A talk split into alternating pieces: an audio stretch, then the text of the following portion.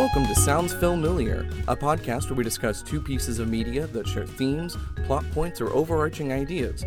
Be sure to follow us on Twitter and Instagram to keep up to date with our upload schedule, news, and discussions.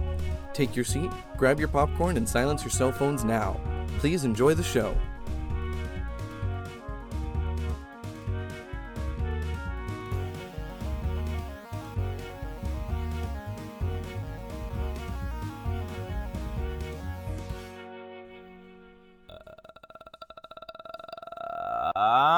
Justin. And I'm Stephanie, and uh, this is Sounds Familiar. Thank you, Justin, for You're bringing welcome. us in this time. You're welcome. My throat, I'm sorry. I don't think would cooperate with me if I tried to do that. Sorry for deafening the audience. Yeah. Oh my God. Who knows what that's going to sound like on the recording? uh, okay. Well. Welcome back to Morbid May. Yay. I know, I'm, I'm loving Morbid May. Um, yeah, we are here on our third, third episode of Morbid May, I think. Yes. yes. Yeah, what is time so anymore? So this, what'd you say? What is time anymore? Yeah, I know, for real. Yeah. Um, yeah, this has been a weird week for various reasons. Um, I'm at least glad that I had some friends come over to watch uh, one of our two movies, The Grudge, um, and then I sat and watched it with them, so I wasn't as scared. We were, like, you know, ribbing on it and stuff, so I was like, okay, okay, I'm good. And then I got really drunk and watched The Conjuring, so overall I wasn't too scared for either of them. um, Heather watched the first part of The Conjuring with me. Um, then it was super late in the day, so we stopped it and I watched it by myself, and then I watched The Grudge alone in my bed this morning. Love that. Um, how'd you how'd you do? Uh, so this is my second time seeing the movie. Um, mm. I guess we'll go ahead and get into our histories with it because I have a long history with this movie. Not oh, re- really? Uh, I say that. I feel like everyone does. If you grew up around the like, if you were a kid around the time that this movie was being marketed, and you were a kid like me who was constantly watching Comedy Central or Adult Swim late at night, the commercials for this were relentless, and it scared oh. the shit out of me. Really? Yeah. I've never seen, like, a trailer or teaser for this. It was a little before I was watching T V. I it think. was on T V all the time. Specifically those two channels, but that's where you found your, like, weird, offbeat, quote-unquote edgy comedy. so so this movie was, like, heavily marketed. I don't know that much about the um, background on it. Yeah, um, it was it was a really big movie. As a matter of fact, um, it was one of the highest-grossing film remakes of all time, uh, behind really? The Ring, um, one of the best oh. uh, Halloween box offices of all time. Um, it it was big, and the marketing was everywhere because we were kind of riding that wave. This came out, what, two years after The Ring? Yeah, um, so that's true. So there, Japanese there were a horror. lot of, like, J horror remakes yeah. around in the two. Of course, there were just a lot of remakes of horror in the two thousands, mm-hmm. as we, like, talked about a little bit last week.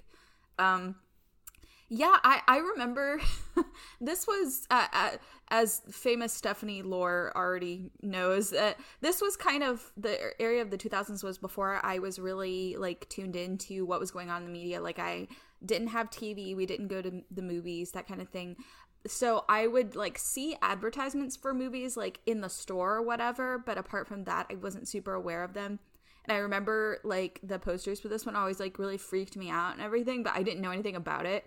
I was just like, oh, that eye is really scary, but other than that, I don't, I don't know.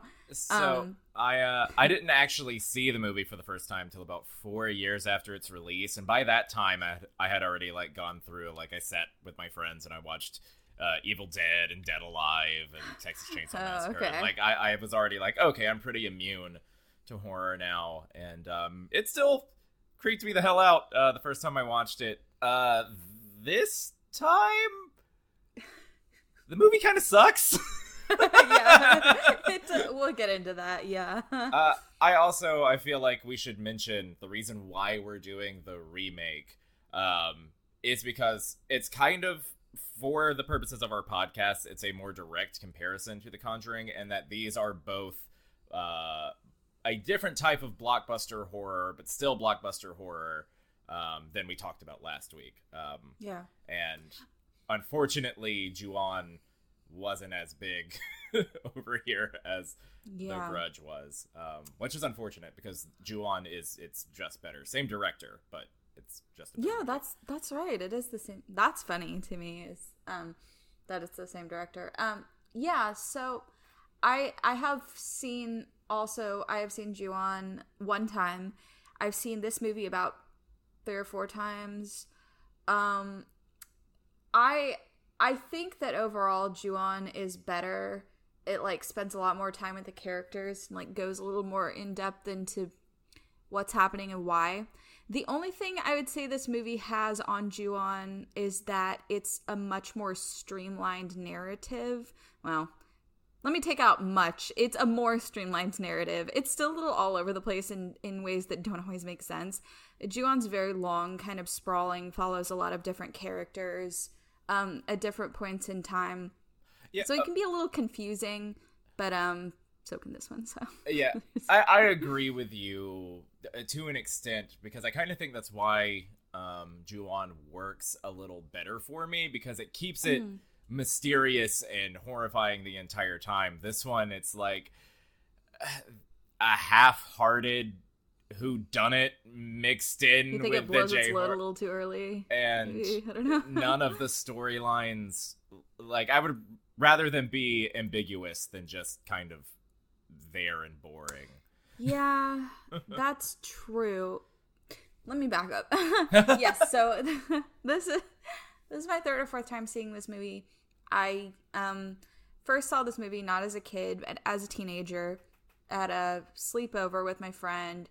In a dark, dark room in a house in the middle of nowhere. Uh, she was asleep and I was sitting up in bed watching T V um, and watching this movie, and it scared the absolute hell out of me. Um, but you gotta understand, at the time, I hadn't seen a lot of horror movies. Like, I was just kind of beginning to watch them, and usually it was just, like, whatever was on T V because, you know, like, I, was, I couldn't, like, have any at home. Um... But, uh, yeah, it really scared me, and I think every time I've watched it since then, it scared me less. Like, yeah. This time I watched it, and I was like, okay. But uh, I do still think that there are some really good scares in it. Um, I think it would be scarier if it was a better movie. Yes. Uh, you know, so that uh, that's definitely a factor. Because this movie, and the scares in it, relies one hundred percent on jump scares. That's the only time anything is like horrifying in this movie, and that's because it's just like that's loud. You know, I I disagree a little bit. I don't entirely disagree. I think I think it relies on like uh, how do I put this? Like suddenness, maybe. Uh, I do. I think that there are a couple of good scares that aren't entirely jumps, like that are kind of telegraphed a lot. Like, um, I don't know. Like, for instance, when she's like crawling down the stairs, like she does that very slowly. So it's not like an Exorcist thing where you all of a sudden like see her crawling down the stairs. Like it's like very slowly crawling down the stairs, but it's still like that in its of in and of itself is kind of scary to me.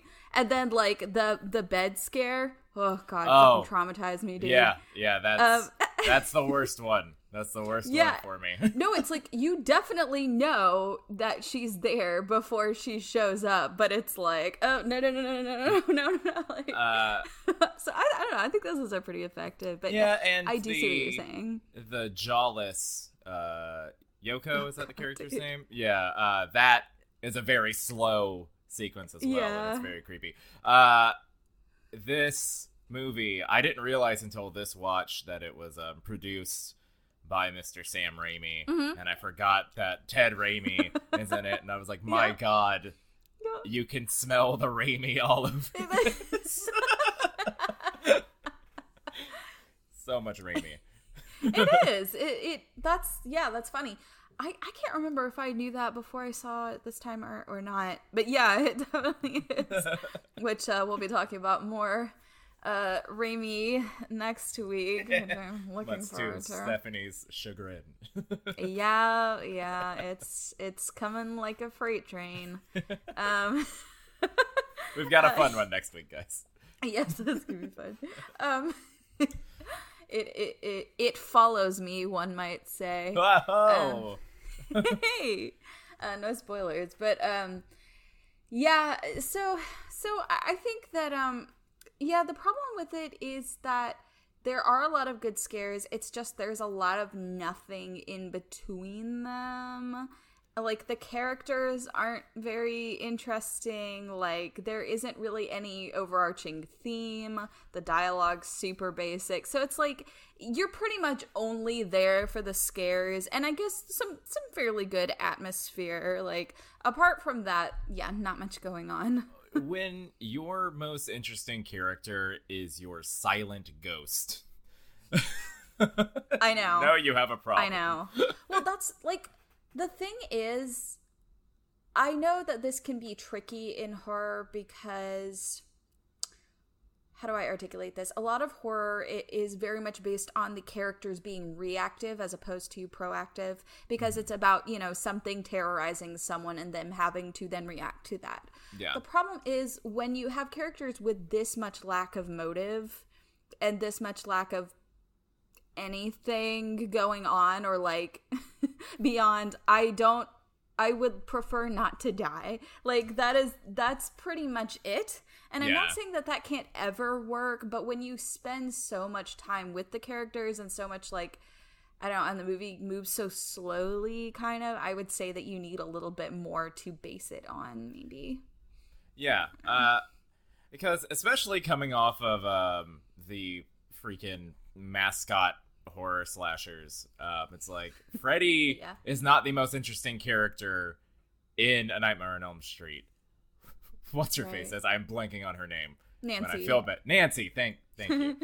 Love you, Nancy. No, N- Nancy's. I, I, yeah, I like Nancy as a protagonist because, you know, she actually has some presence. Like, she is very active. You know, she's not just reactive. She's active. She's coming up with schemes. She's trying to do things. She's trying to get people on her side. And it's like our, I guess you could call her a protagonist here, is very much like, like absolutely no shade to Sarah Michelle Geller, but kind of sleepwalking through the movie. Like it, it, it could have been, even a, seems that scared, dude. Like could have been a cardboard cutout of Buffy the Vampire Slayer. Right. Right. And again, I, that is not a critique on Sarah Michelle Geller. I love no, her. It's... I grew, I grew up at the era I grew up, uh, grew up in. I love her. Uh, yeah, yeah. But, no, uh, but she's not given anything to work no. with here, and like, like nothing. I forgot Bill Pullman was in this movie. I know. I was like, oh, that's right. What does he even do? Why are you here? I don't, I don't, this gets into no, another of my problems with the movie is that it really wants to interweave all these like stories of the various people who went into the house, but none of them are interesting. Yeah. Like, like that whole scene, which is near the end of the movie, so it's supposed to be important in some way, where he like goes to the house and he's like realizing that, um, what's her name? Uh, Kayako was like stalking him and was like super in love with him and everything. He has all the reaction of a guy who like, I don't know, saw that they were sold out of his favorite sandwich in, in the deli one day. Like, was just kind of like, ah, nuts. Like, I don't know. It's, it's, I don't get, I don't get a lot of the choices in this movie, or lack of choices maybe. I, I don't know. Yeah, I, I don't get it. And especially compared to the movie that we're comparing it to, um, every character in The Conjuring, um, for better or worse, in some cases, are uh, like very fleshed out and believable characters. Even the kids yeah. have distinct personalities. Like, yeah. And in here, it's just like, oh, these are basically bags of meat for these ghosts to, to kill. Right, right. And it's I think it can be it can be cool for a movie to use intersecting storylines, even in a horror movie, which I wouldn't say happens a whole lot. Though now that I think about it, it kind of happens in The Conjuring in the first half anyway, yeah. before the two lines, you know, do intersect. But I think if you're going to have them intersect, you have to be saying a little bit more with it or doing a little bit more with it than just, here's different people that got killed. Like, I don't, you know, it's like, well, okay, uh, why? Why do we need to see that? Like, I, ah. it's... It, and it doesn't help that I'm all over the place now, like this movie. Uh, it doesn't help that um, this could be getting into a little bit of cinema sins territory, which, you know, I apologize in advance, but like, it's never, I don't think, entirely clear why people are killed or disappeared in wildly different ways that never seem to really like be explained at all. It's just kind of, it seems like the movie being like, well, what's a cool scary thing to happen here? Like, for instance, sorry, you, uh, you go ahead uh, and no. then I'll get uh, into I was examples. Just gonna say, it is so not fair to some of these people. Fucking Doug, like he he's like, what, choked to death, scared to death. Uh, and dude, poor... I'll be honest, I don't even remember which one Doug is. Uh, her boyfriend. Uh, oh, yeah, boyfriend. That was super not clear. Yeah, was... he's like, it's either scared to death or choked to death. And poor Yoko gets her fucking jaw ripped off. Okay, I think where it really solidified for me this time was with Yoko.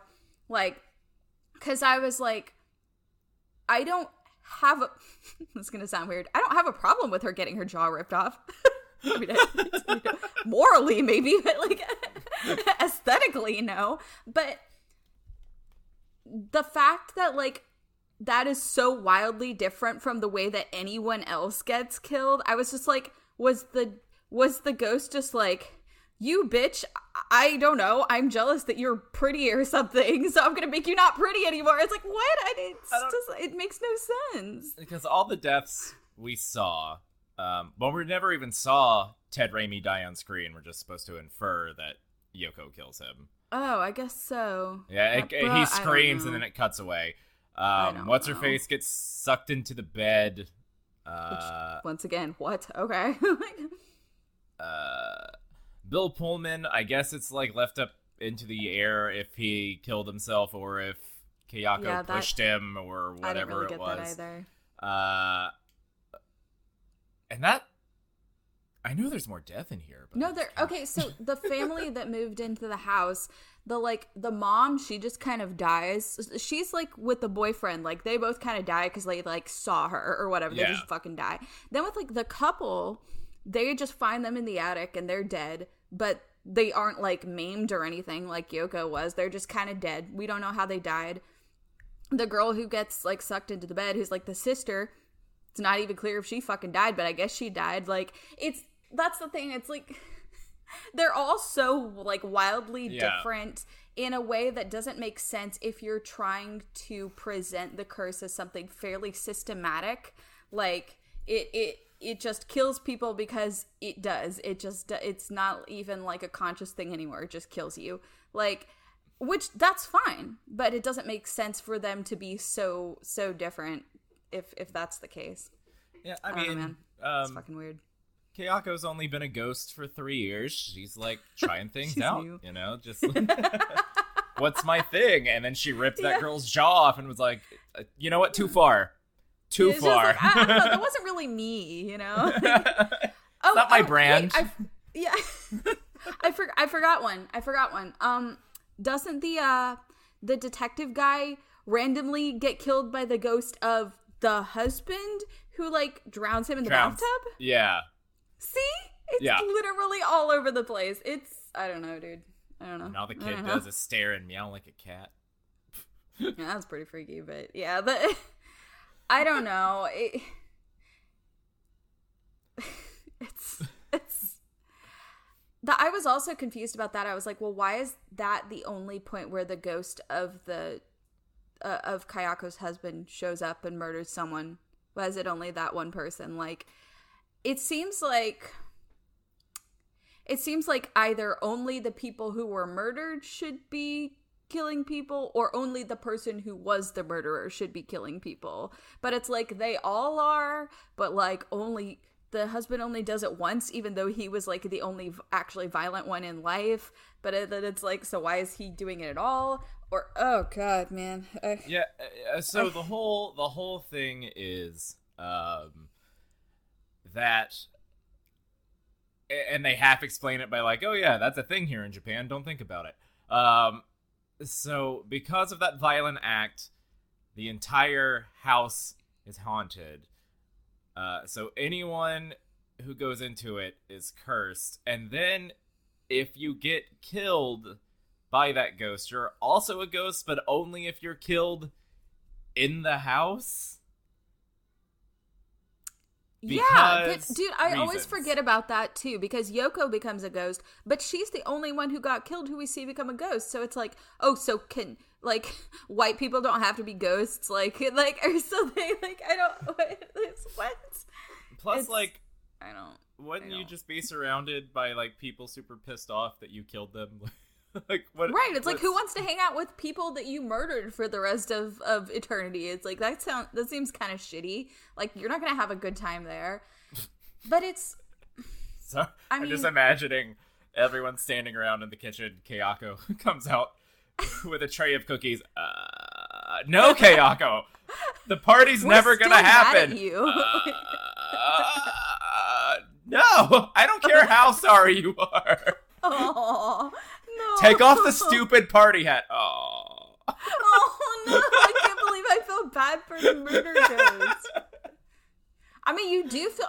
Well, see, okay, that's getting into another weird thing that it's like kind of makes sense, but kind of doesn't. It's like that isn't really Kayako, and like that isn't really the little boy. Like none of it is really these people. It's very much, I guess, leaning into the idea of of a ghost.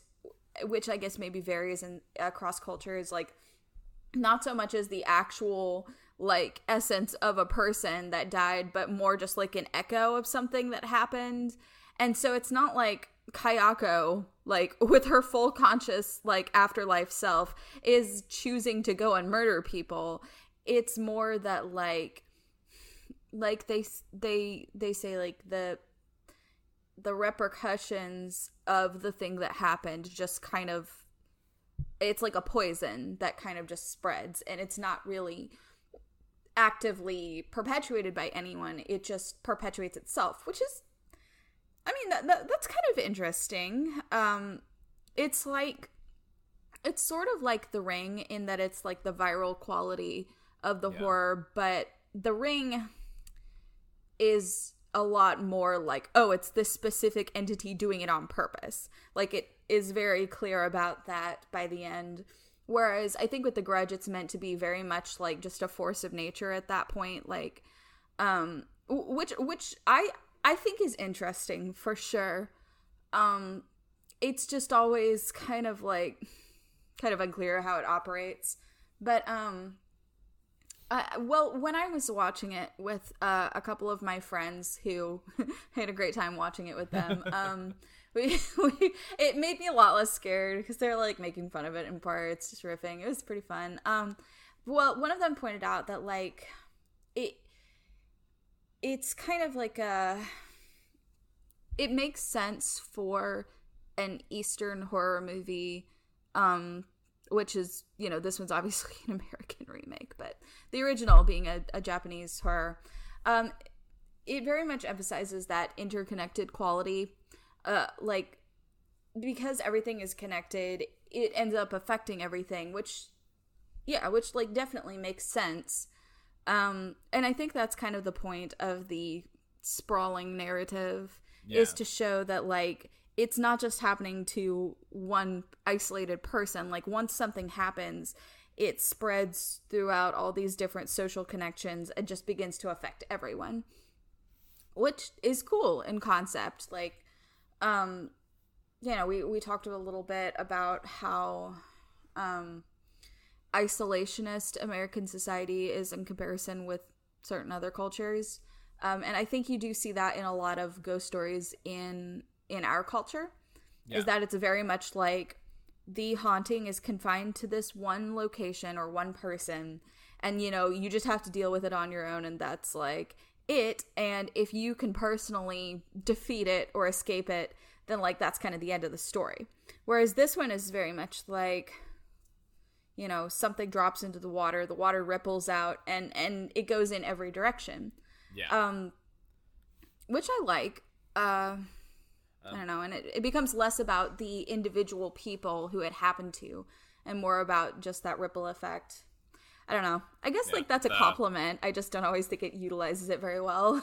Reverberating trauma is a yeah. uh, genre of ghosts that is horrifying, but very interesting. Mm-hmm. Um, very specifically, um, Kayako in this movie is a uh, onryo, which is a, a type of ghost uh, in Japanese lore. I know next to nothing about it, so that's going to be the end of me talking about it until I do yeah. more research. Um, but uh, it is it is interesting to see that it is, like, it's not a generic ghost. It's like you could be like, no, this is the type of ghost yeah. uh, she is, which is very, very cool. It's a particularly um, scary type of ghost that scares maybe eventually, me a lot. Maybe eventually we'll talk about them on I Hope You Exist, and it'll be Ooh. a solid I Hope You Don't Exist.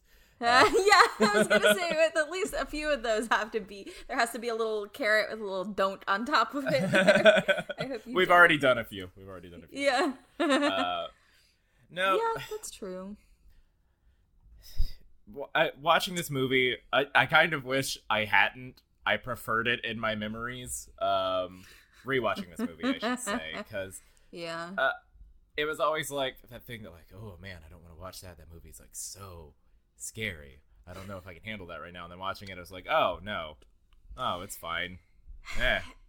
It's eh. very yeah. The, I think the. The horror in it is very it works very well on a visceral level. It just doesn't work well in, like, a, you know how some movies you like horror movies you watch them and they're, like, scary when you watch it, but then you the more you think about it, the scarier get it gets. This one is like the more you think about it, the less scary it gets, because the more you think about it, the more it just doesn't make sense. Um, yeah, I do know that. So the shower scene with the hand coming out of her head uh, was in yeah. the trailer, and for like two years. As as a kid, I was, like, always looking over my shoulder in the shower. see, but see, even that is, like, why does that happen? I don't know. It's just, like, it, what? And it's does not, that, are we to infer that she could crawl out of her head at any time? I mean, it would have been pretty cool to see her crawl out of someone's mouth or something. Mm-hmm. That would have been kind of, kind of legit. Or, like, out of your asshole, maybe, like, but that, like, there's a happen. fanfic somewhere. There's a fanfic oh my god! Sounds you know there intimate. Is. It's like reverse four. Um. anyway. Um. anyway. Uh. I don't know. It's like if you were to look at this, like, stuff like that. If you were to look at it through the lens of, like, um, The Conjuring, where they specifically lay out this whole process of uh, demonic possession, which goes, like, infestation, oppression, and finally possession, it would make sense if this was following, following that pattern, because stuff like that could just be evidence of infestation or oppression until finally possession, I guess in this case being just, like, it kills you or whatever. Yeah. But, um... But it's in the way the movie's actually laid out, it looks a whole lot more like... the ghosts recognizing that you're the protagonist and letting you live longer. And just kind of fucking with you, like, instead. Yeah. Which... Because... Uh, I, I don't know. I don't know. I... I've never really thought about that, and now I'm mad. Yes! Well, think about it. It's like, um, so many of the other characters either get killed the first time they encounter the ghost... Mm-hmm. Or and or get killed very soon after the first time. But, like, yeah. with her, it's just, like... It just kind of follows Karen around, occasionally yeah. shows up in a window. Right, right, taking the fucking bus. Like, she's like, I'm I'm gonna let you have this one, but next time, I'm getting you. Like, it's, I don't know, dude. I It... Uh, it. Also, I hate the fucking...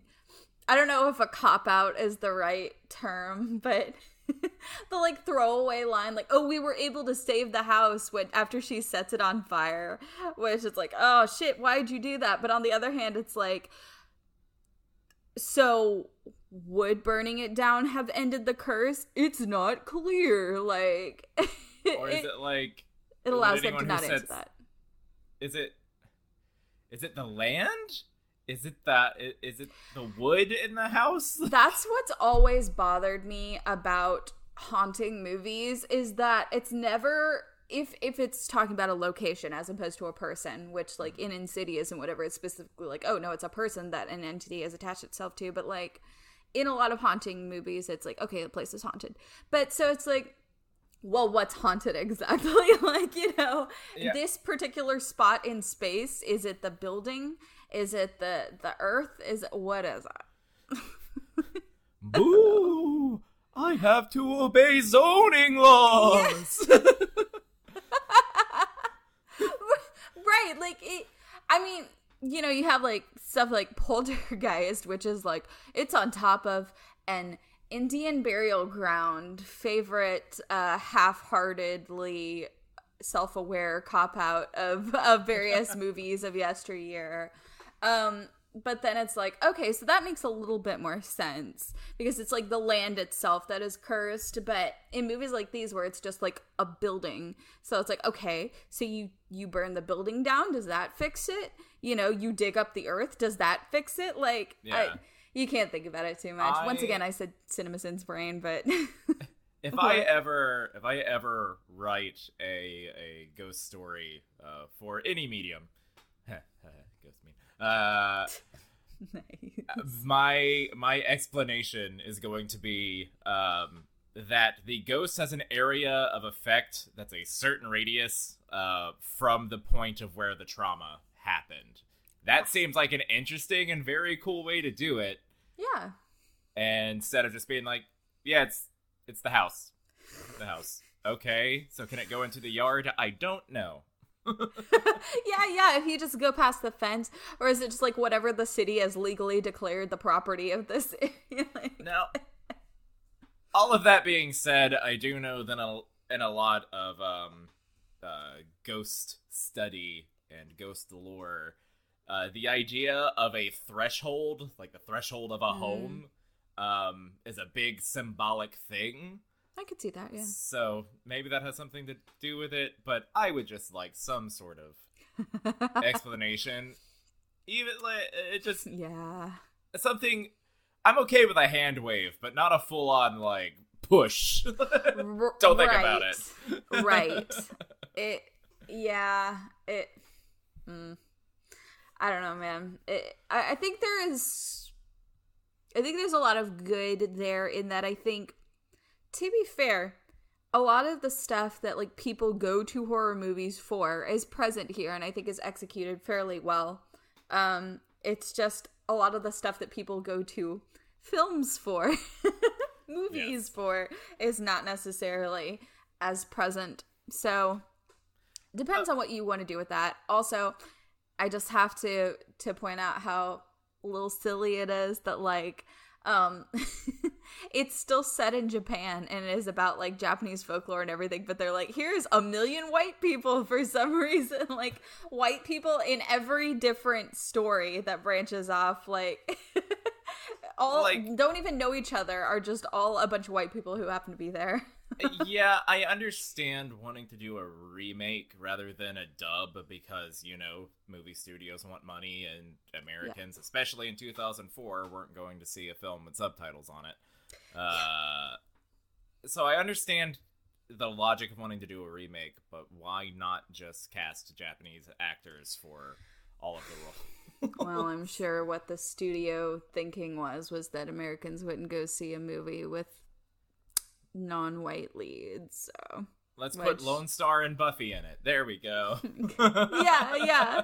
Right, and it's like, I think that the only way that could have worked and not seemed really like, dude, what the hell, would be if it was specifically about the convergence of cultures, and maybe about Westerners' inability to understand or cope with like the intricacies of Eastern mythology and, and processes of belief, which the, the only time when that ever really comes up is the one point where Sarah Michelle Geller and generic white man boyfriend, like, see people visiting the grave site and doing a, a, a Buddhist ceremony in front of it. And it almost seems kind of like, a, oh, that's kind of cool. They're touching on kind of the differences between cultures here, and it's a little bit of invoking that theme of the of connectedness between life and death, but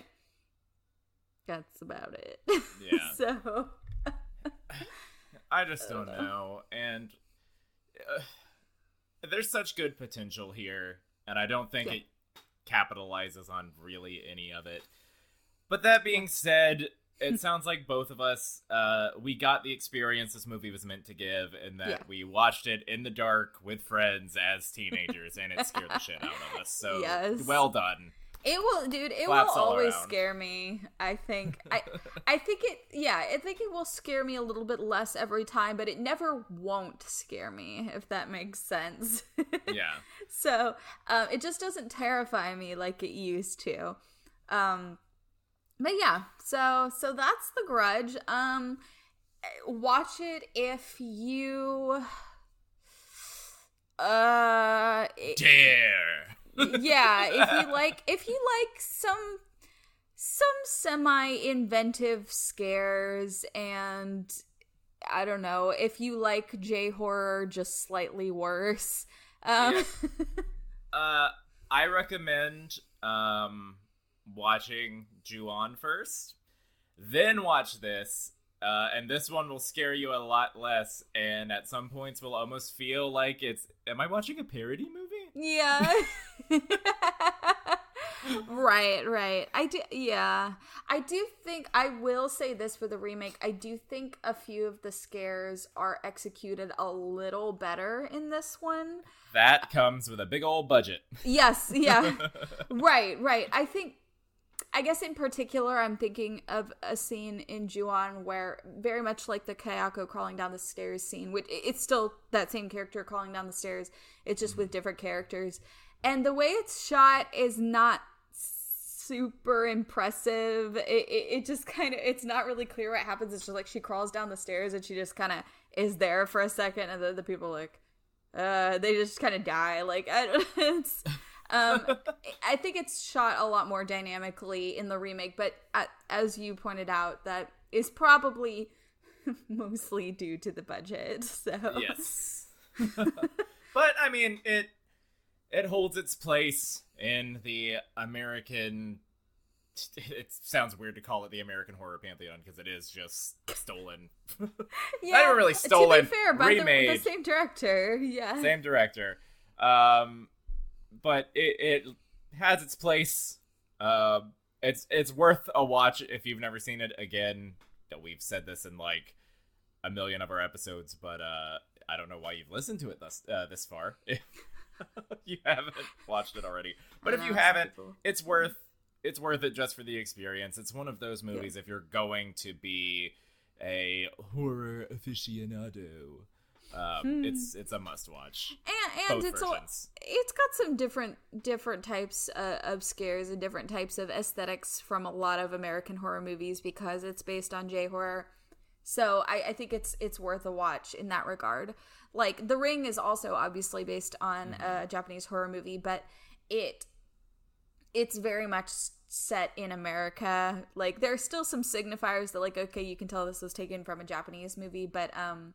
This one, it the the setting of, of being in Japan in, in a more traditionally like Japanese style house is is very much present, and I and I think is effective for the atmosphere. Like it's very recognizably not an American house, and I think that kind yeah. of adds to the the overall feeling of the movie in a good way. Um, so, yeah. I would say worth a watch if if you are into into horror. Maybe not if you're just into movies. yeah.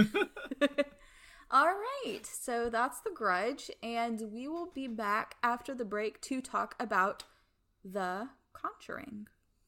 Kayako, I'm I'm sorry. I will take a cookie after all. Ah! uh, okay, you got it. Hey everyone, thanks for checking out our show. Give us a follow on Twitter at Sounds Familiar and let us know any film pairings you would like us to cover. Did you also know that we have a sister show that covers cryptids, U F Os, and anything else strange and spooky? If that sounds like your thing, be sure to listen to I Hope You Exist on your favorite podcast service. We love you. Now back to the show.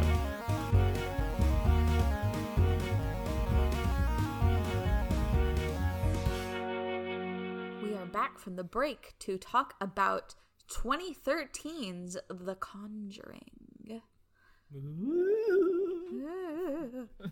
uh, so this is actually one of my favorite horror movies. Um, I really like this one. That's my, like The Grudge, I think third or fourth time seeing it.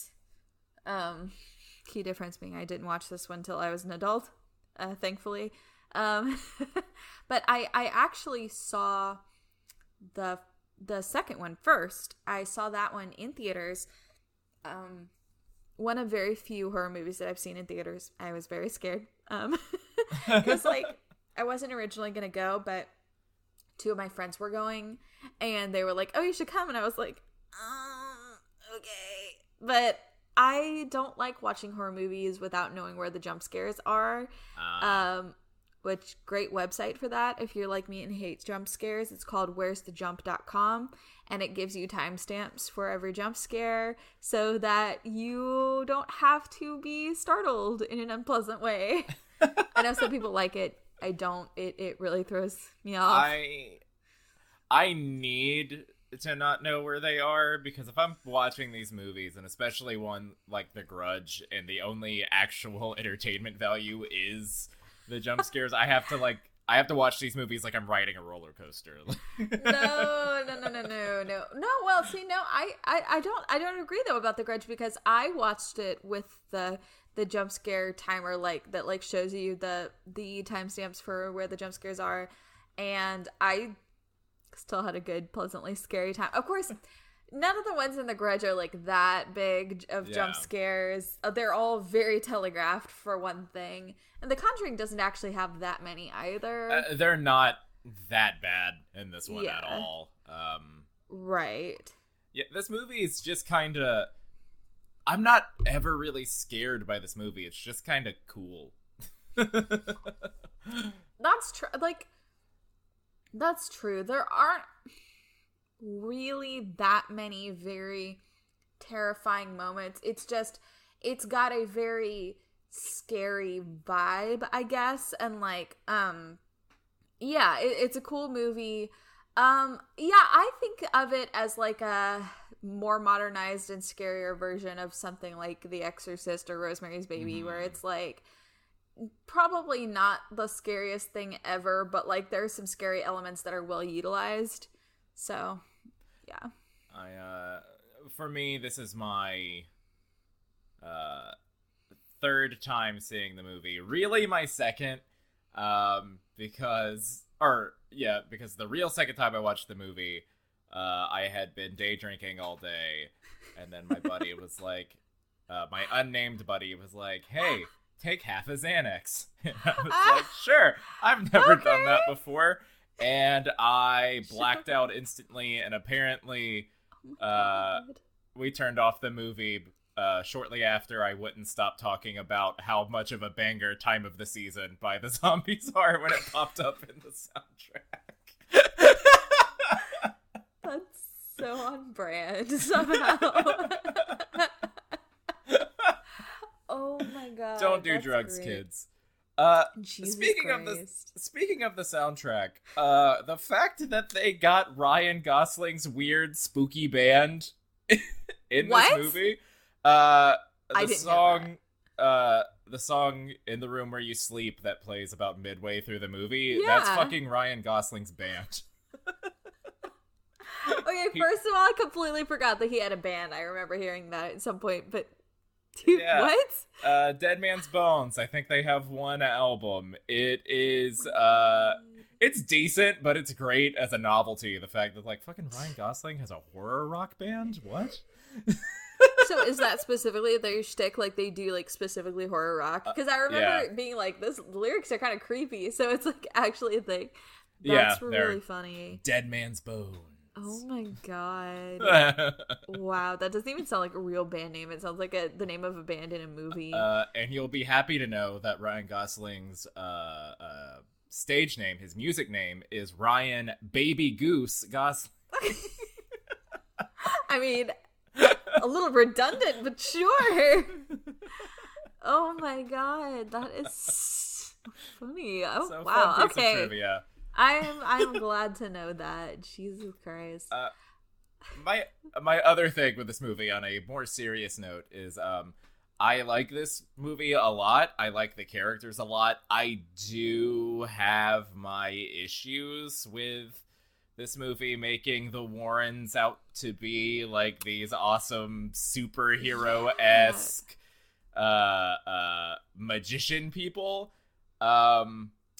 That's... We won't get into it here. Maybe on maybe on no, our sister that's... show eventually, but uh well, that's actually interesting that you say that, because I actually had no idea that these were real people until after I saw The Conjuring two, which I saw before this one. So I did know it when I watched this one, but I didn't know it uh, until after I, I saw um the The Conjuring two, which I really enjoyed. And then at the end, it like it like plays like actual audio, quote unquote, from like this from one of the encounters they had with this entity. And, and then I like looked it up. I was like, oh, those are real people. And then I was like, what?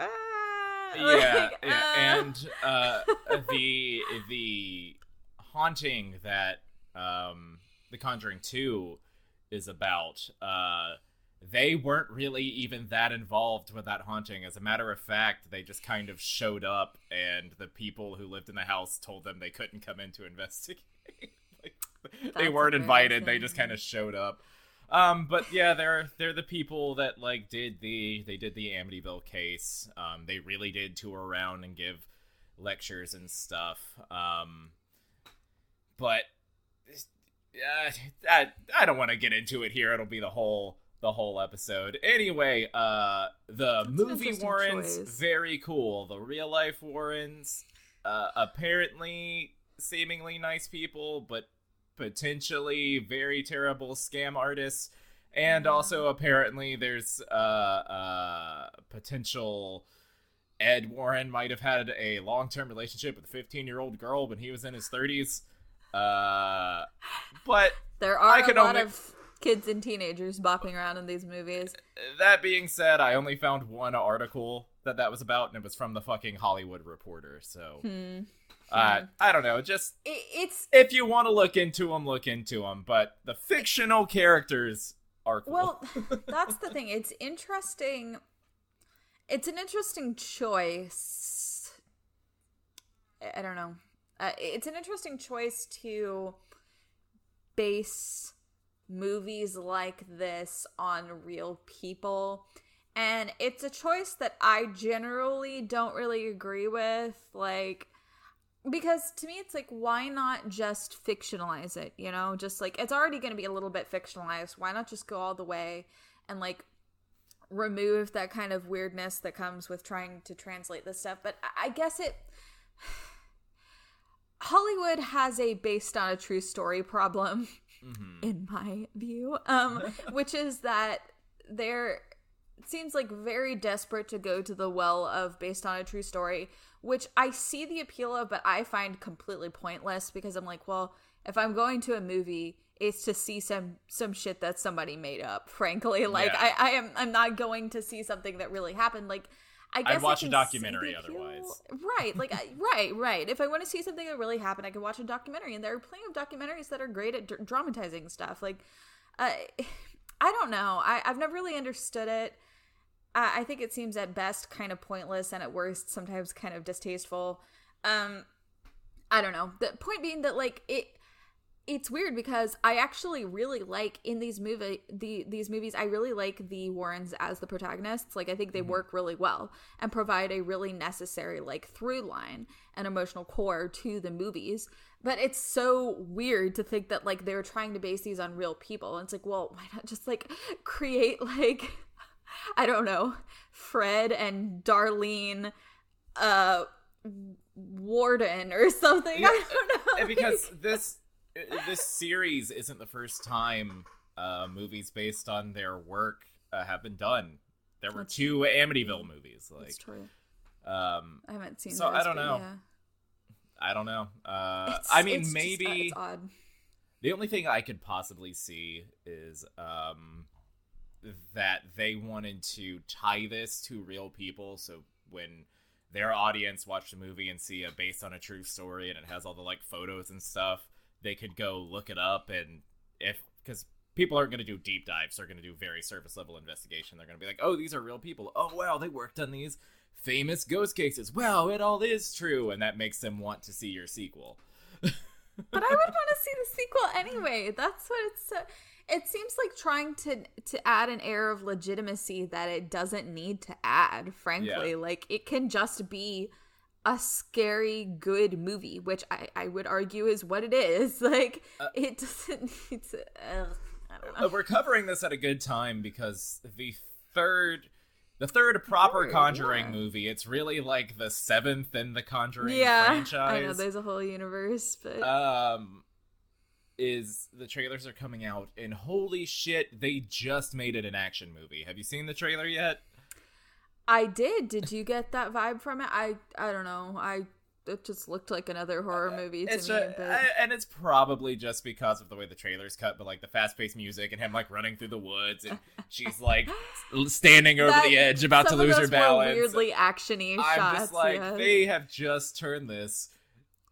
The Warrens are just superheroes at this point. It's it's franchising fever, I think. Yeah. It, it, which I get. Um, and, and, you know, obviously haven't seen the movie yet. Don't know how, how it'll be. Um, I will say I think the first two Conjuring movies are both really good. Like, I also think the second one's good. Um, uh, so, I, I don't know. Obviously, that's no guarantee that the third one will be good. But, yeah, it, I don't know. It, do, it does seem to be falling a little bit into, into franchisee territory, which I know James Wan is hardly foreign to, you know, the um and Lee Wan-L, I believe, weren't weren't they both like the Saw guys who made like this the this who made at least the first Saw? Am I wrong? Um, I haven't uh, seen it. Yes, yes. Uh, okay. Saw and Insidious and The Conjuring, and he directed Aquaman, and he directed at least one of the Fast and Furious movies. Okay, that is such a fascinating scope of movies there. You're like, you, you basically have a a chokehold on popular yeah. horror, horror cinema in America, but you also go do a car movie or a Fishman movie. Well, right, it's like Aqua, Aquaman and Fast and Furious, definitely not the same type of movie, but I guess I could see those sort of. And then, like, Saw and The Conjuring, maybe, kind of, like... But then when you take them all together... I mean, even even, even for them to be made by the same people who, who did, I know, the first Saw movie. I know there's, like, a million, but... Um, it's kind of funny because it seems like a very, very different type of horror from that. But, um... Yeah. Still. Uh, and I... Yes, I think it is independent of all the stuff that we were just criticizing, you know? I think it's a, a very well-made movie. It certainly, I think, functions better as a film than The Grudge does, for sure. Um, like, we're, while we're getting into comparisons here. um, uh, yeah, uh, this guy loves, he loves his franchises and remakes. He's, uh, last year they announced he's doing a reboot of Frankenstein, so. Never heard of that kind of thing well, before. I hope it's good. Give me more good, like, legitimately good movies with the Universal Monsters. Make them relevant. No, I, I agree. If you can get a legitimately good movie out of it, like, I think you can. Let, let me let me put it that way. I just don't know if you're going to with how things have been going lately. But, um, you know, so, could be a thing. Anyway, enough about the career of James Wan and franchises. Let's talk about yeah. The Conjuring. Yeah. So, so yeah, so The Conjuring, um, once again, purportedly based on a true story, you know, quote unquote, um, Yeah, I think I think it's good. It I think it takes a lot of time. Like, it's also kind of a slow-paced movie, like The Grudge, but feels more coherent in its slow pace, perhaps. Yeah. Um, um, like I said when we were talking about The Grudge, it it does take its time. Um, but what it builds to does feel earned, and part of that is because um, every character feels like a real character and yes. not just set dressing. Um, which it is very feels nice. Like a movie populated by real people. Mm-hmm. Um, and it, you know, sometimes it's a little, sometimes it's a little corny, but it's never like not fun. The whole yeah. like God brought us together for a reason thing. God. I'm like, man, this is so like, oh my God, but I, it works in the movie. I, I really like it. It's like, once again, from this point on, I'm just gonna talk about them as if they're fictional characters because uh, yeah, for the purpose of these I, movies, they might as well be. I have separated separated this so much uh, because right. I don't want my uh, my thoughts about Patrick Wilson and Vera Farmiga to be mixed in with the real Warrens at all. These yeah, are very yeah, fictional yeah. people. No, right. As fictional characters, I really like them. I don't know. There's just something about, like, corny Christian white people in the seventies fighting demons that is, like, really fun to me. I don't know. Like, it's, it's, I don't know. It's, like, I find it charming, like, just hokey enough to be charming. And, like, um, and... I think really gets serious when it needs to, which I think is the right balance to hit for this kind of movie. Yeah. Um, I don't know. Like, it, it obviously is very much trying to be like, oh, this is the seventies. And I gotta say, I love some of Vera Farmiga's outfits, like especially that one where it's like got the collar that's like a super frilly collar, and I'm like, that is great. We need to bring that back. Um. Yeah, yeah, I, I like it. And, you know, it's, I like how in this movie and the second one, they there's a lot of similarities. They both of them involve them uh, going to help a, a family that's experiencing some kind of what we find out as like a sort of demonic infestation, um, not just a haunting. Um, mm-hmm. And um, I think both of the movies take a lot of care to establish actual relationships there and not make it just be like, okay, here are two professionals coming in to do a job and get out. Like, obviously, if your job is that, then there's nothing wrong with it, with just doing your job and getting out. But because it's a movie, I, I do like how they actually take time to show, like, oh, these fictional characters uh, really actually care about these people and genuinely want to help them and form actual relationships with them and, like, see them as human beings, which I, I really like. It ups the stakes, it seems like, because it's like, oh, you know, if we fail here, we're not just failing as, like, professionals, but we're also failing real-life human beings, um, mm. w- which I, I think really works with in something that is so character-based. Yeah, um, and you're right about it, it being fun, um, because, uh, as I said in one of our previous horror episodes, I'm a big uh, Hellblazer, uh, John Constantine fan, and uh, so I've read a lot of stuff that's about, like, oh, someone's showing up and they happen to be kick-ass at handling demons and exorcisms and stuff, and it's nice to see, like, these two lovable goofballs. Yeah, essentially. Instead of, like, a cynical trench coat man. You know what? I think that must be what it is, because I feel like in a lot of movies like this, well, actually not a lot of horror movies do that, where it's like you follow the same protagonist showing up in various things and, like, solving things. That that's more of like a mystery thing or like yeah. action movie thing. I think actually it could be cool to see more horror movies that do that, like a Van Helsing type character or yeah. Uh, uh- But I, yes, I, I I see definitely what you're saying, and I feel like it's helped so much if you can actually humanize them and and and draw some relationships there that aren't just like, will the badass l- mm-hmm. live or die or yeah. something. Don't like get that. me wrong, I love I love a cynical magic man. I love the the troubled priest. uh, trope in these oh, movies. Oh, I love a troubled priest. Uh, I love a troubled priest. uh, but but yes. It is nice to just see, like, no, these are just two nice, kind of awkward people. Yes. No, it's really just charming. Handling these demons the best they can. Right. And I love that. I don't know. To, to me, the concept of, like, demon hunting married couple is just so cool. I don't know. Like, it's, it's and it's cheesy. And the the movies, I think, importantly, are are not shy about the cheesiness. They're like, mm. here are a couple of really Christian white people in the seventies who are married and super in love and also fight demons. And it's just like, okay, but also just okay, I'm down for that. Lean into you that know? skid I, I really hard so we don't even I think notice. It works. So yeah, I think that's a real I think that's a really good through line there.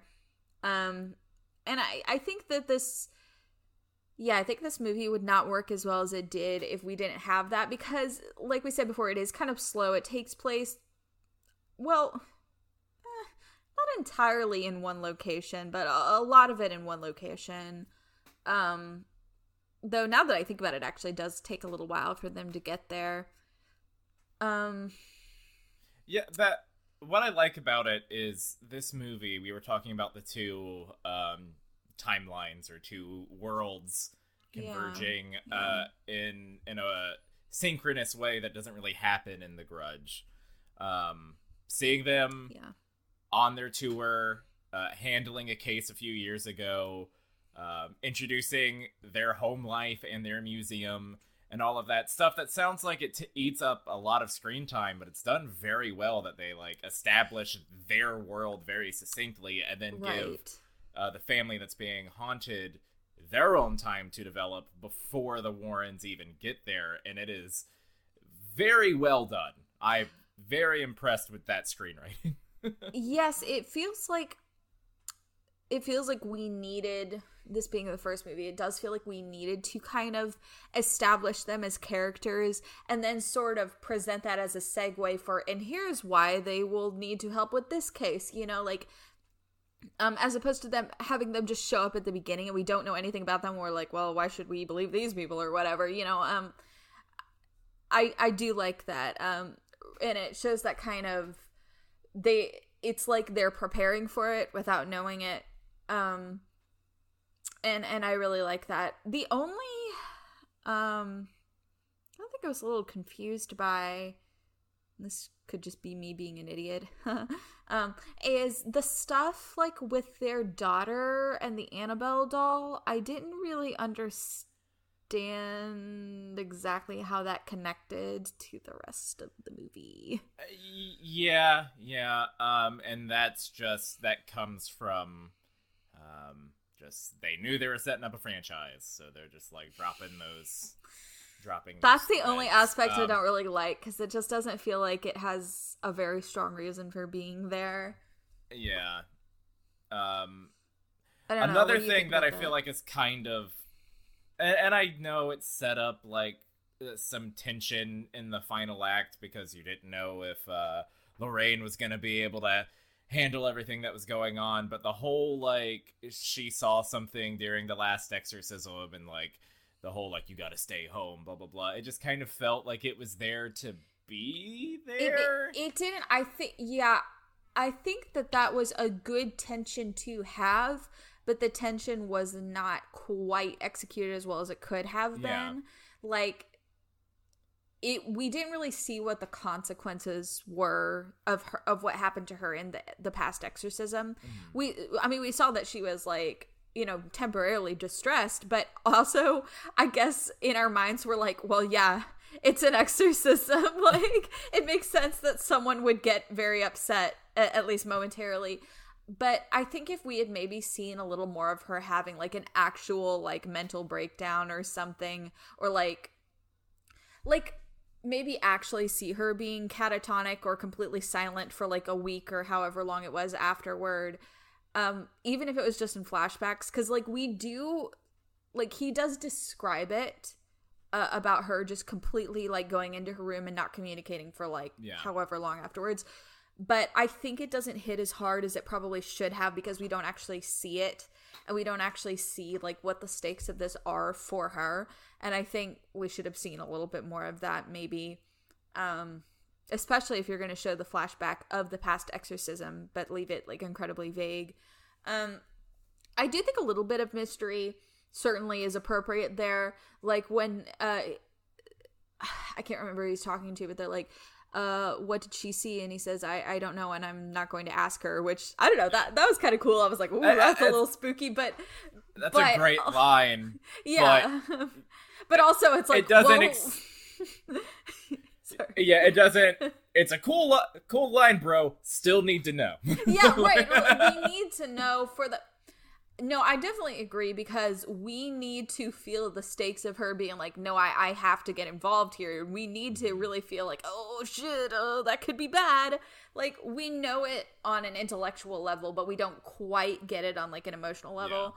Yeah. Um, you know, it, it's a small complaint because I think that um, I do think that Patrick Wilson and Vera Farmiga are doing great work here.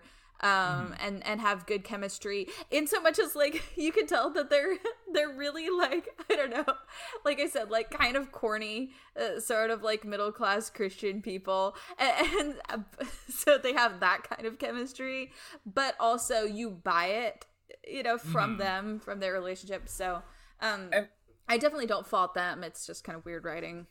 Uh, there's uh, there's a there is a fine layer of cheese yes over this entire movie, like uh a nice little sprinkling. when when he decides I have to do the exorcism myself, like, the light gets very bright yeah. on him, and he's like, I have to do it. I love, it's like, dude, come on. I get what you're saying, but you're just describing reasons that I love it. That, I know it, that's it's it's delicious, delicious cheese. Like, it's this, the sharpest a, of it's, cheddar. Um, it's a fine Gouda. Oh, but see, the thing is, I think Patrick Wilson excels at this. Like, any movie you see him in, he is just like, I don't know how to put it. It's like simultaneously playing it dead straight and also being like, I obviously know that what I'm saying is cheesy. It, it's like he is a leading man plucked from a bygone era. Put that in is modern so funny. Movies. I have always thought that. Okay, thank you. Because I'm like, something about him is giving... decades earlier than what yeah. we've got now. I can't describe it, but everything about, like, his look, his delivery, he, yeah, you know, never, he's got very much that kind of, like, old-timey leading man delivery. Like, it's really never, great. Never change. I know. Never change. Just... I dude, I love him so much. What an underappreciated, like, I don't know. I don't even know if character actor is the right word, because he's had some, like, pretty prominent leading roles at this point.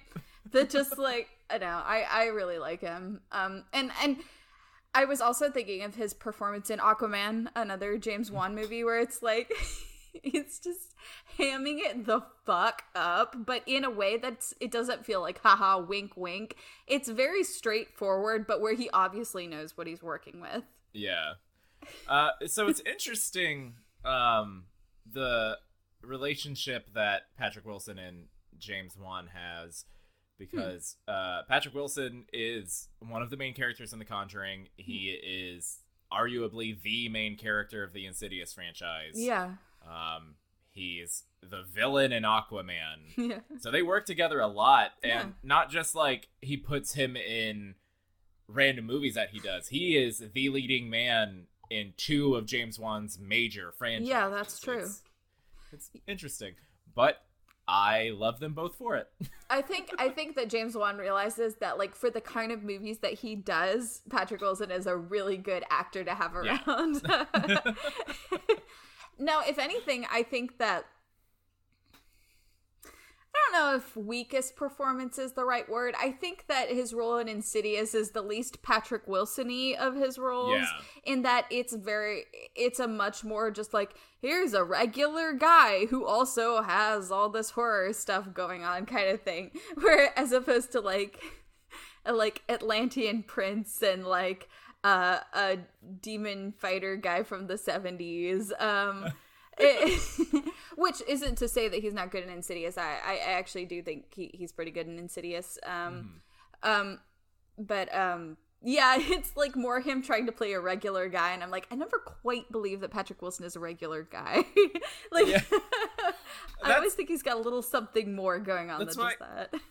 They didn't need to put Ocean Master in the rubber suit in Aquaman. Just Patrick Wilson being there is enough to, like, okay, he belongs in a superhero movie.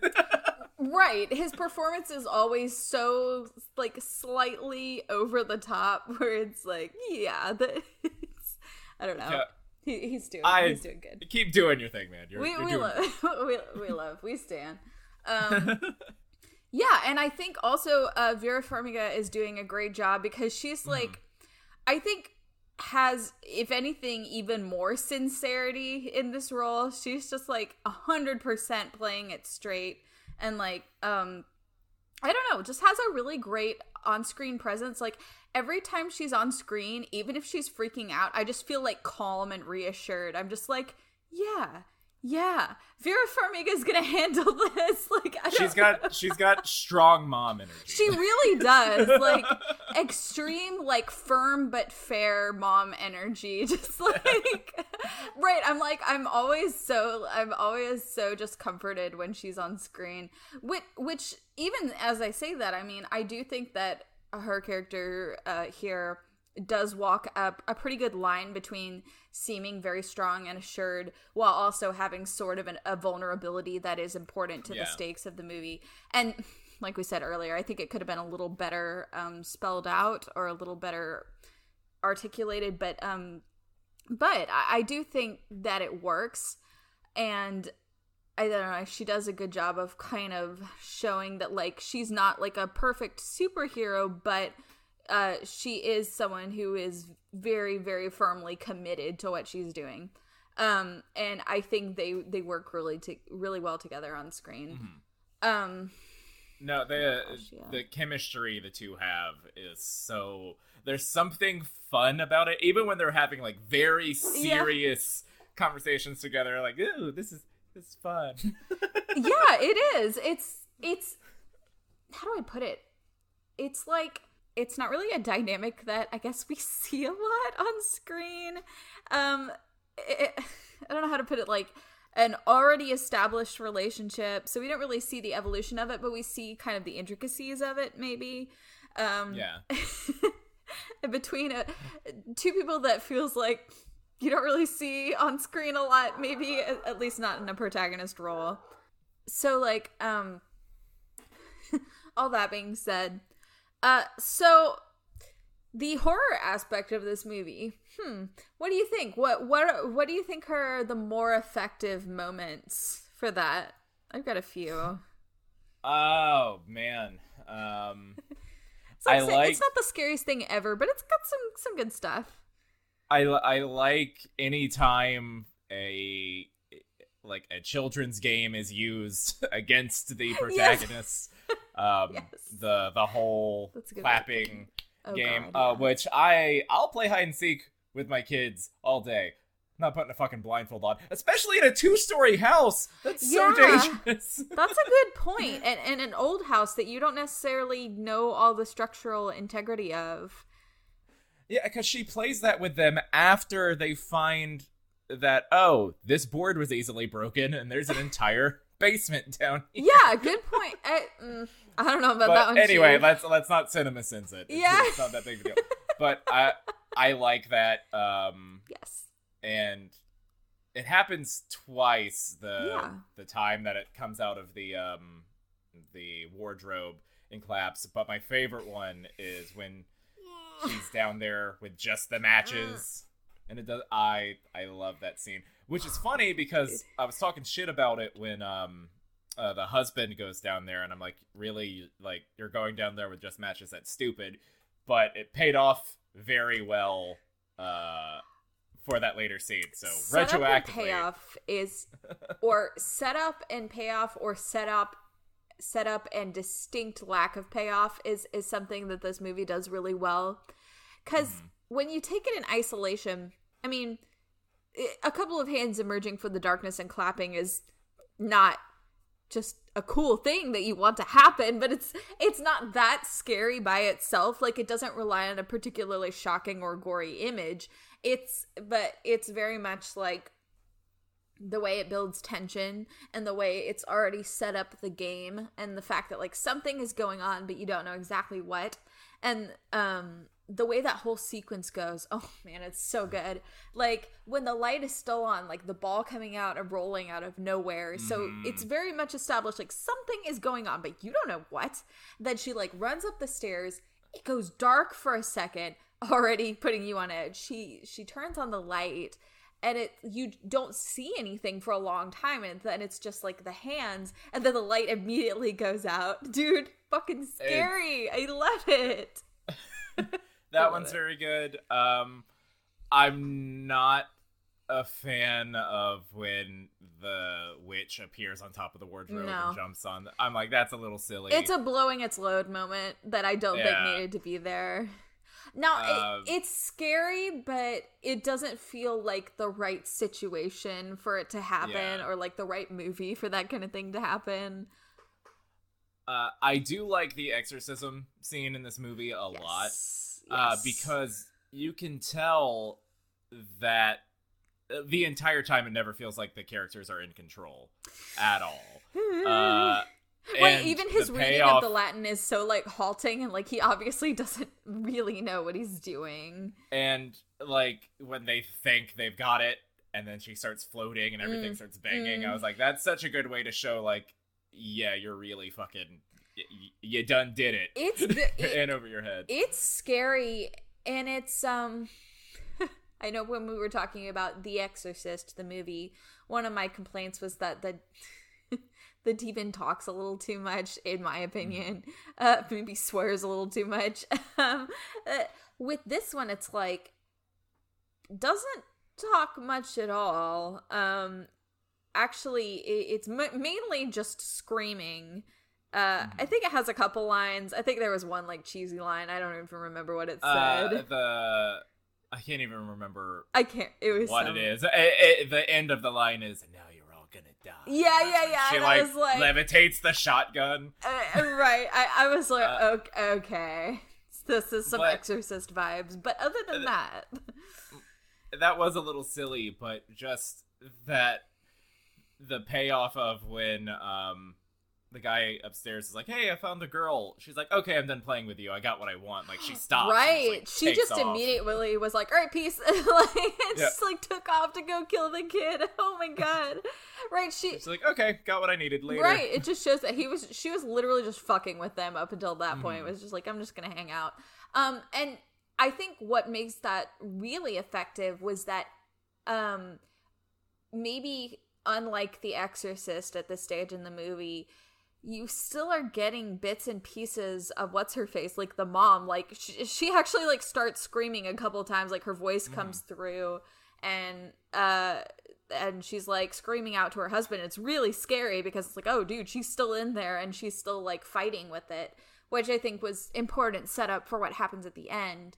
Um but I think that was a lot more effective than like having the demon just or ghost or whatever she is. I don't know. The the backstory I think is one of the weaker parts of the movie, but yeah.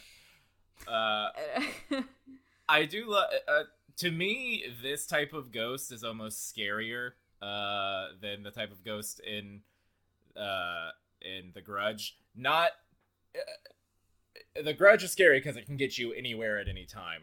This one's scary because you, this ghost, demon, whatever you want to call it, kicks some ass throughout the movie. Like, it, she's just yeeting motherfuckers constantly. That's true. She like grabs the one girl by her hair, yanks her around, like uh, just grabs the mom, throws Ed, throws the mom. I, that's true. It, yeah, that th- tries to blast all of them. The I know shotgun, with the, just a like... fucking shotgun. Like, it, okay. She's like, all right, enough playing around. Now it's personal. Right. Honestly, like I said, I think I think the backstory of the haunting is one of the less well executed parts because it's very kind of glossed over a little bit. Like, yeah, it's just kind of like there was a lady in Puritan times who I guess decided that Satan was her boyfriend and like uh, sacrificed her baby to Satan and then hung herself. And then because of that, there was a curse that made mothers who lived on the land kill their children. Uh, that's about it. I mean, like, yeah, um... I also, again, no, uh, no slander to my man, Patrick Wilson, but what is supposed to be a big moment in the movie when they win is when Patrick Wilson, uh, Ed, calls out her name. But the line delivery sounds like he's announcing her as a D J. Bathsheba!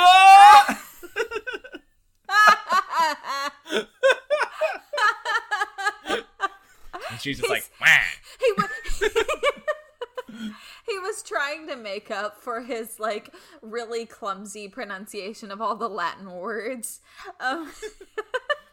Stuck that landing. That, that's funny because now that I think about it, I know this is supposed to be a comparison between this movie and The Grudge, but I keep I keep thinking of comparisons between this movie and its sequel. It is in both of these, like the there's a big climactic moment where the name of the entity has to be spoken because it it's like yeah. the name that gives you power over it, which is a pretty mm-hmm. cool concept, admittedly.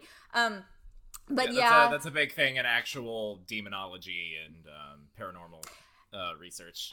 It's it's more effective in the second one, actually, I think. Um, and that one's uh that one's um L- L- Lorraine in that one, uh, who um has discovered the name of the demon, and it's actually a pretty cool moment. She's like pinned up against the wall, and she's like, uh. your name gives me dominion over you, and I do know your name. And then she, like, speaks it, and, like, the demon's like, ah, and freaks out. Yeah. And, and she's, like, it's like she's pinned to the wall and completely powerless, but she has all the power because she, like, knows the name of the demon and, and can address it on that level. Um, so it... And it was Rumpelstiltskin. Yeah. Uh. The demon, like, stomps through the floor in a rage um, because it can't have the, the child, which actually is kind of what happens here. Um, the demon is Rumpelstiltskin. Um, oh, and speaking of which, uh, I absolutely love the the uh, adorable cheese of the way to, the real way to overcome the demon is to have happy memories of your family. I love it. Remember the beach. uh, I'm being ironic, but on another level, early... I'm not being ironic. What? To quote a very, very early episode, that's the power of love and magic, bitch.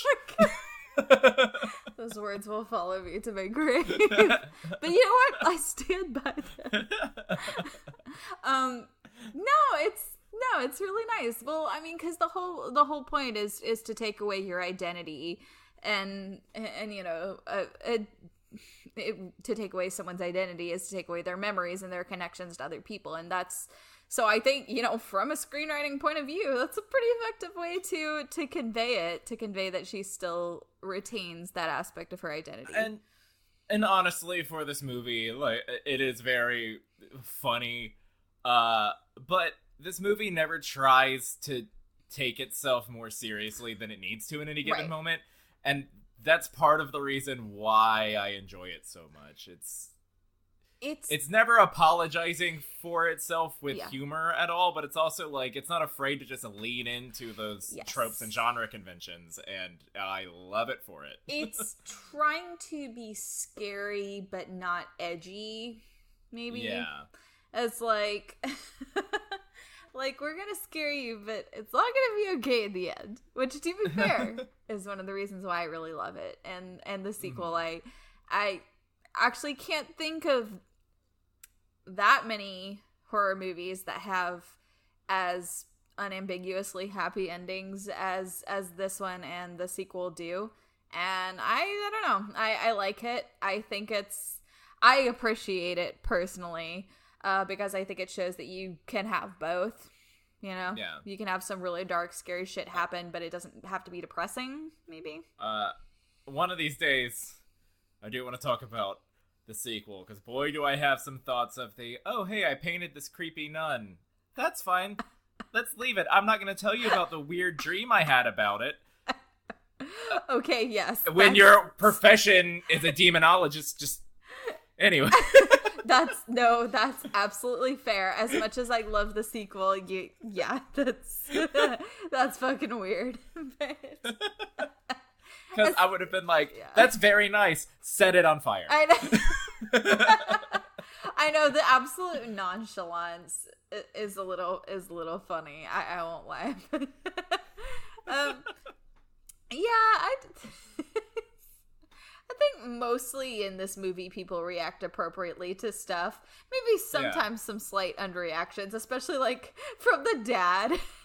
I can never tell if he's underacting or if it's just, like, believable for, like, a seventies dad to be like, well, I don't know, I guess some scary stuff's happening here, but, uh, not really sure what to do about that. I gotta go on a work trip. Yeah.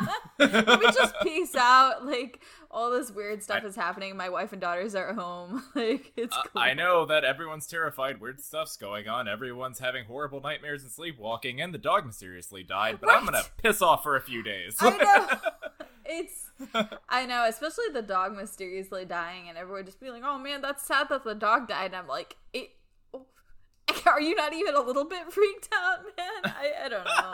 It's it's a little funny, but it you know, it feels like, okay, seventies dad, sure, why not? Um So outside of The Conjuring two, have you watched any of like the Annabelle movies or The Nun? Actually like no. That? No, I haven't I haven't either. I, haven't, I guess part of that's because I haven't heard that any of them are quite as good as The Conjuring movies. Uh- Again, I think the very fictional characters of Ed and Lorraine Warren are what make these movies work. I, they really, they really do, because I think, yeah, it's that through line that they really need, and it, I don't know, for for horror movies, it's kind of rare to have a weirdly wholesome core like this, like I, you know I, and I think it's definitely a delicate balance to even make that work, like have things still be scary with that in place. mm. but but I I think these movies do achieve that. um uh no no I I have not watched the other ones. um I probably will at some point, just because I I think that this universe has a lot of good good scares, like good atmosphere, good world building. I even yeah. if they're not as good, I, I'm still, you know, interested just for the way that these other ones are directed, are set up. I, I think it's still pretty good. Um, and I I even like the Insidious movies. I think they are a slight step down in quality from the Conjuring movies. Yeah. Um. Well, the second Insidious movie is a is a step down from the first, even. But um, it. But but still, I like those, and I like that, you know, they they feel like they have some heart to them, and I feel like that is really yeah. important. Like, that's something that the the Grudge is, is sorely lacking. You just don't care about anyone. The movie anyone. just feels kind of, it feels scary, and then it feels empty, and then it feels scary. It feels right. It, you're pretty much just there for the scares, which is yeah. which is fine. Like, there's absolutely nothing wrong with that, but... But I think to really make it last, you you have to have a little bit more than just that, and and I think I think these are good in that regard, um, which, you know, like, props to uh, to James Wan and and company. Like, I think that, you know, he's got a repertoire, uh, some yeah. of which are better than others, but but but he he's got some stuff down pretty well. Uh. I think if you want to look at it from a purely uh, a production standpoint, there's a reason why The Conjuring spawned a giant successful franchise, and the reason why The Grudge three was direct-to-video. Ouchie. But yes, no, you're right. I, and, and I think that, not to be like, what did we learn today, kids? But part of what we learned today is that, you know, in it, if you want to have a good horror movie, like, in addition to just good scares, which, to be fair, you do need to have for the genre anyway, you also need to have a little bit more going on than that. And and and what one of the best ways to be scared is if you actually care about what's happening. You know, if you actually care yeah. about the characters and you're invested in the plot and that kind of thing. Um, yeah, so, so, uh, oh gosh, there, sorry, there was, there was one other thing I wanted to mention that's like complete, like not related to what I was just talking about. But I remembered earlier when we were talking about, um, setup and payoff or, or distinct lack of payoff. Um, I really liked the, uh, I don't know if three act structure is the right word, but the uh, three part structure of the little music box mirror thing. Yeah. And I really liked how that was used because it seemed so not what you were expecting in a good way. It's like the first time that the the music box thing happens, it's like a, a very soft jump scare with the little kid being like, haha, surprise, just kidding. Like, and then the second time, it's like she does see a ghost in the background, but it's very un-jump scare. It's just kind of like the little mirror is turning around. You just see a little bit of a glimpse of, oh, I guess that was a ghost boy standing in the background. Mm-hmm. Um, there's no like sound cue or anything like there is a lot of times with jump scares. And if I'm remembering correctly. And then the third time, I love it. It's such a troll. Like in, in um the very end of the movie, like after they close it and leave it in the room with all the artifacts in it, it starts to play by itself and the little mirror is spinning around and you just don't ever see anything and then it just cuts to credits. I love it. I don't know. It's so um I love it in particular because I have seen this movie multiple times now, and every time when I watch it, I get so on edge. I'm like, something is about to happen, even though I know logically nothing is going to happen. It's just like every cinematic cue is telling you that there is a jump scare about to happen, and it just doesn't. And I don't know. That's the I... restraint I really like. I also, I really like um, their museum, um, how that scene where that reporter... or whoever's that yeah I, I guess reporter I they write for Skeptic magazine I think yeah. yeah um is going through and looking at everything, and I like that it establishes how demons work yeah. in this universe with the whole it's better to keep the genie in the bottle right. kind of thing, like just destroying its vessel isn't gonna do anything. I think that was a, a little a good moment for the CinemaSins brains in the audience, which I'm not I'm not innocent of, um to be like, okay, here yeah here's a little bit of, of of how this mythology works. Like, you can't just destroy the vessel because the entity is not confined to the vessel, it merely attaches itself to it. Um, and mm. um, what it really wants is to attach itself to a person, and keeping it attached to a vessel is actually a good way of keeping that from happening. yeah. So, yes, I, I did think that was a very good little bit of backstory there. Um, so it, it keeps that, like, inherent creepiness of having all this stuff in one room, like, oh, okay, is this a good idea, while also getting ahead of those uh nitpicks and being like, well, here's why we need to. And the whole thing about having the priest bless it and everything, like, we're, yes. we're staying ahead of all that. Uh also, the beginning of the movie, um the two nurses who use the Ouija board and tell Annabelle that she can move into the doll. Uh, one, I'm not fucking with Ouija boards. Two, if I did, and it was like, I'm a seven-year-old girl, I just want to live with you and have you take care of me and be friends, I'm gonna say no. Also, I'm moving. I know, I know. It's, I honestly, like, I'm of two minds because on the one hand, I completely feel you, and on the other hand, when, like, the two girls are describing it, I'm like, I feel like with slightly less information, like, me in the seventies would have probably done that. I would have been like, oh, I feel bad. Okay, you can move into the doll. Like, but if they would have been, like, teenagers, I would have been like, okay, this checks out. These are full-grown women.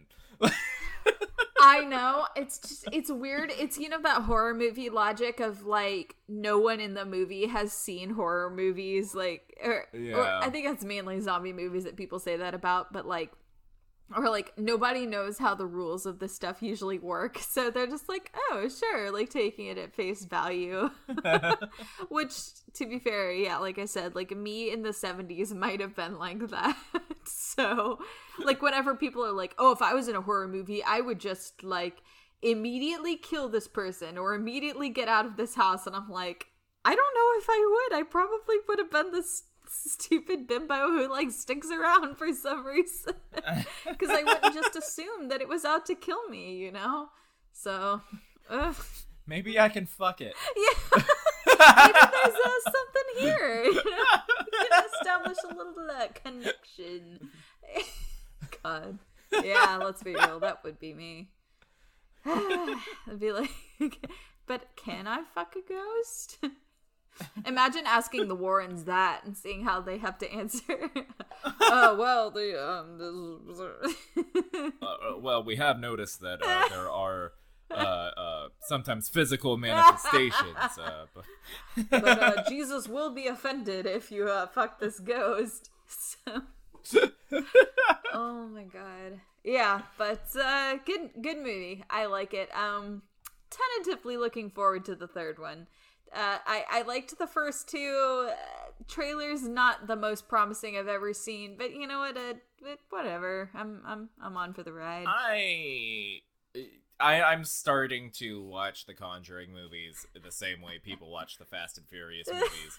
Like, I know exactly what I'm getting into here, yeah, and yeah. I'm here for it. Yeah, it's probably going to get progressively worse and ridiculous, uh but that just makes it more fun. Well, and, if you lean into it. Yeah, and I think that the Conjuring movies, like, I will, one thing I will absolutely say for them, like, it, it, unlike a lot of horror movies that I've seen are like the opposite of grimdark, you know, they're not trying to be super edgy, they're not trying to be nihilistic or depressing, they're like the opposite of that. But they're still good at being really scary, you know? and, and yeah. I think that's really cool that they that they can kind of walk that line, because a lot of movies have to scare you by just throwing shit at the wall and being like, oh, we're super edgy and dark and depressing and like everything's terrible, which obviously has its place in horror, so I'm definitely not going to knock it. Like, it's horror, obviously, that there is a place for that. Um, but I don't know, I really, I really like these for managing to do some seemingly contradictory stuff at once. And, uh, yeah, weirdly wholesome horror. That's a, that's a concept for you. I don't know. Yeah. Interesting. Yeah. Uh, super fun movie. Um, I, I know this isn't going to be the last time I rewatch it, uh, throughout my life. Um, it's a good, it scratches that horror itch um, without making me feel uh, weird yeah. after watching it. Some darker horror movies I leave and I'm just like, uh, I, I you just to, feel like, grody afterward, eat. Man. Like, yeah. I need to like eat ice cream and watch Looney Tunes. Yeah. Or yeah, I think both of the movies we're doing next week will leave us feeling like, uh, but in different ways. Very different about. ways. I'm gonna have a. I'm gonna be very uncomfortable uh, during It Follows, as we are off to do, uh, and Evil Dead two. I'm just gonna be like crushing beers and having a good time. I'm yeah. I'm ready. I'm I'm just gonna get drunk and I'm just gonna fucking roll with it. Um. Yeah. Just to be clear, um, next week we're breaking a little bit. Well, I won't say breaking with tradition. We've done this a couple times. Like we. We did it for Halloween and Christmas. We are just like to cap off just doing a favorite horror movies episode. So mm-hmm. Justin's choosing a favorite. I'm choosing a favorite. And we're just going to talk about it slightly less less structured than some of the other ones. And I am so excited to see it because a, a, a few times we've done the pick your own movies thing and we ended up finding through lines. Yeah. Uh, If we find through lines with Evil Dead two and It Follows, I'm going to be so fucking proud of it. That's what I'm really like. Is there a through line here? But you know what? I'm I'm sure there will be. I'm really sure there will be. And you know, worse, even worst case scenario, we're still going to learn a lot about like the horror that specifically appeals to us and like be able to talk about that and like why it works for us. And I think that that's, you know, there's still some merit in that. So, yeah. yeah. and, and of course, after that, Caleb's long-awaited return will happen. Eventually, Descending we're going to get Caleb to watch like three horror movies in his entire life, and he's going to have to pick one and talk about it and be like, okay, why'd you like this movie? I don't know. We'll see. Oh, boy. All right. Well, uh, so so let's see. Uh, where where can where can we find us on social media? I don't know why well, I said it. Well, like you can find you can find me on most social media at Blame It on Butler. You can find this show on Twitter at Sounds Familiar. You can find me on Twitter at Steph Has No Name and on Letterboxd at Ray's Left Boob. And we will All right. see you guys next week for our last episode of Morbid May. Play us out, Ryan Gosling. He's not going to play us out. I can't afford it. Please, Ryan, if you're listening. He is not listening. Okay. Good night, everybody. Good night, guys. Bye. Thank you so much for listening to our show. Be sure to check the episode description for any links we may have included related to this week's episode. You can find us online on Twitter and Instagram at Sounds Familiar. If you'd like to get in contact with us, drop us a line at soundsfamiliar at gmail dot com. We'd like to thank our friend Chelsea for our logo. Check her out on Instagram at Chelsea B H Designs. We'd also like to thank Shane Quick for our theme music. If you feel so inclined, please leave us a review wherever you get your podcasts, and be sure to tune in every Thursday for new episodes. We'll see you next time on Sounds Familiar.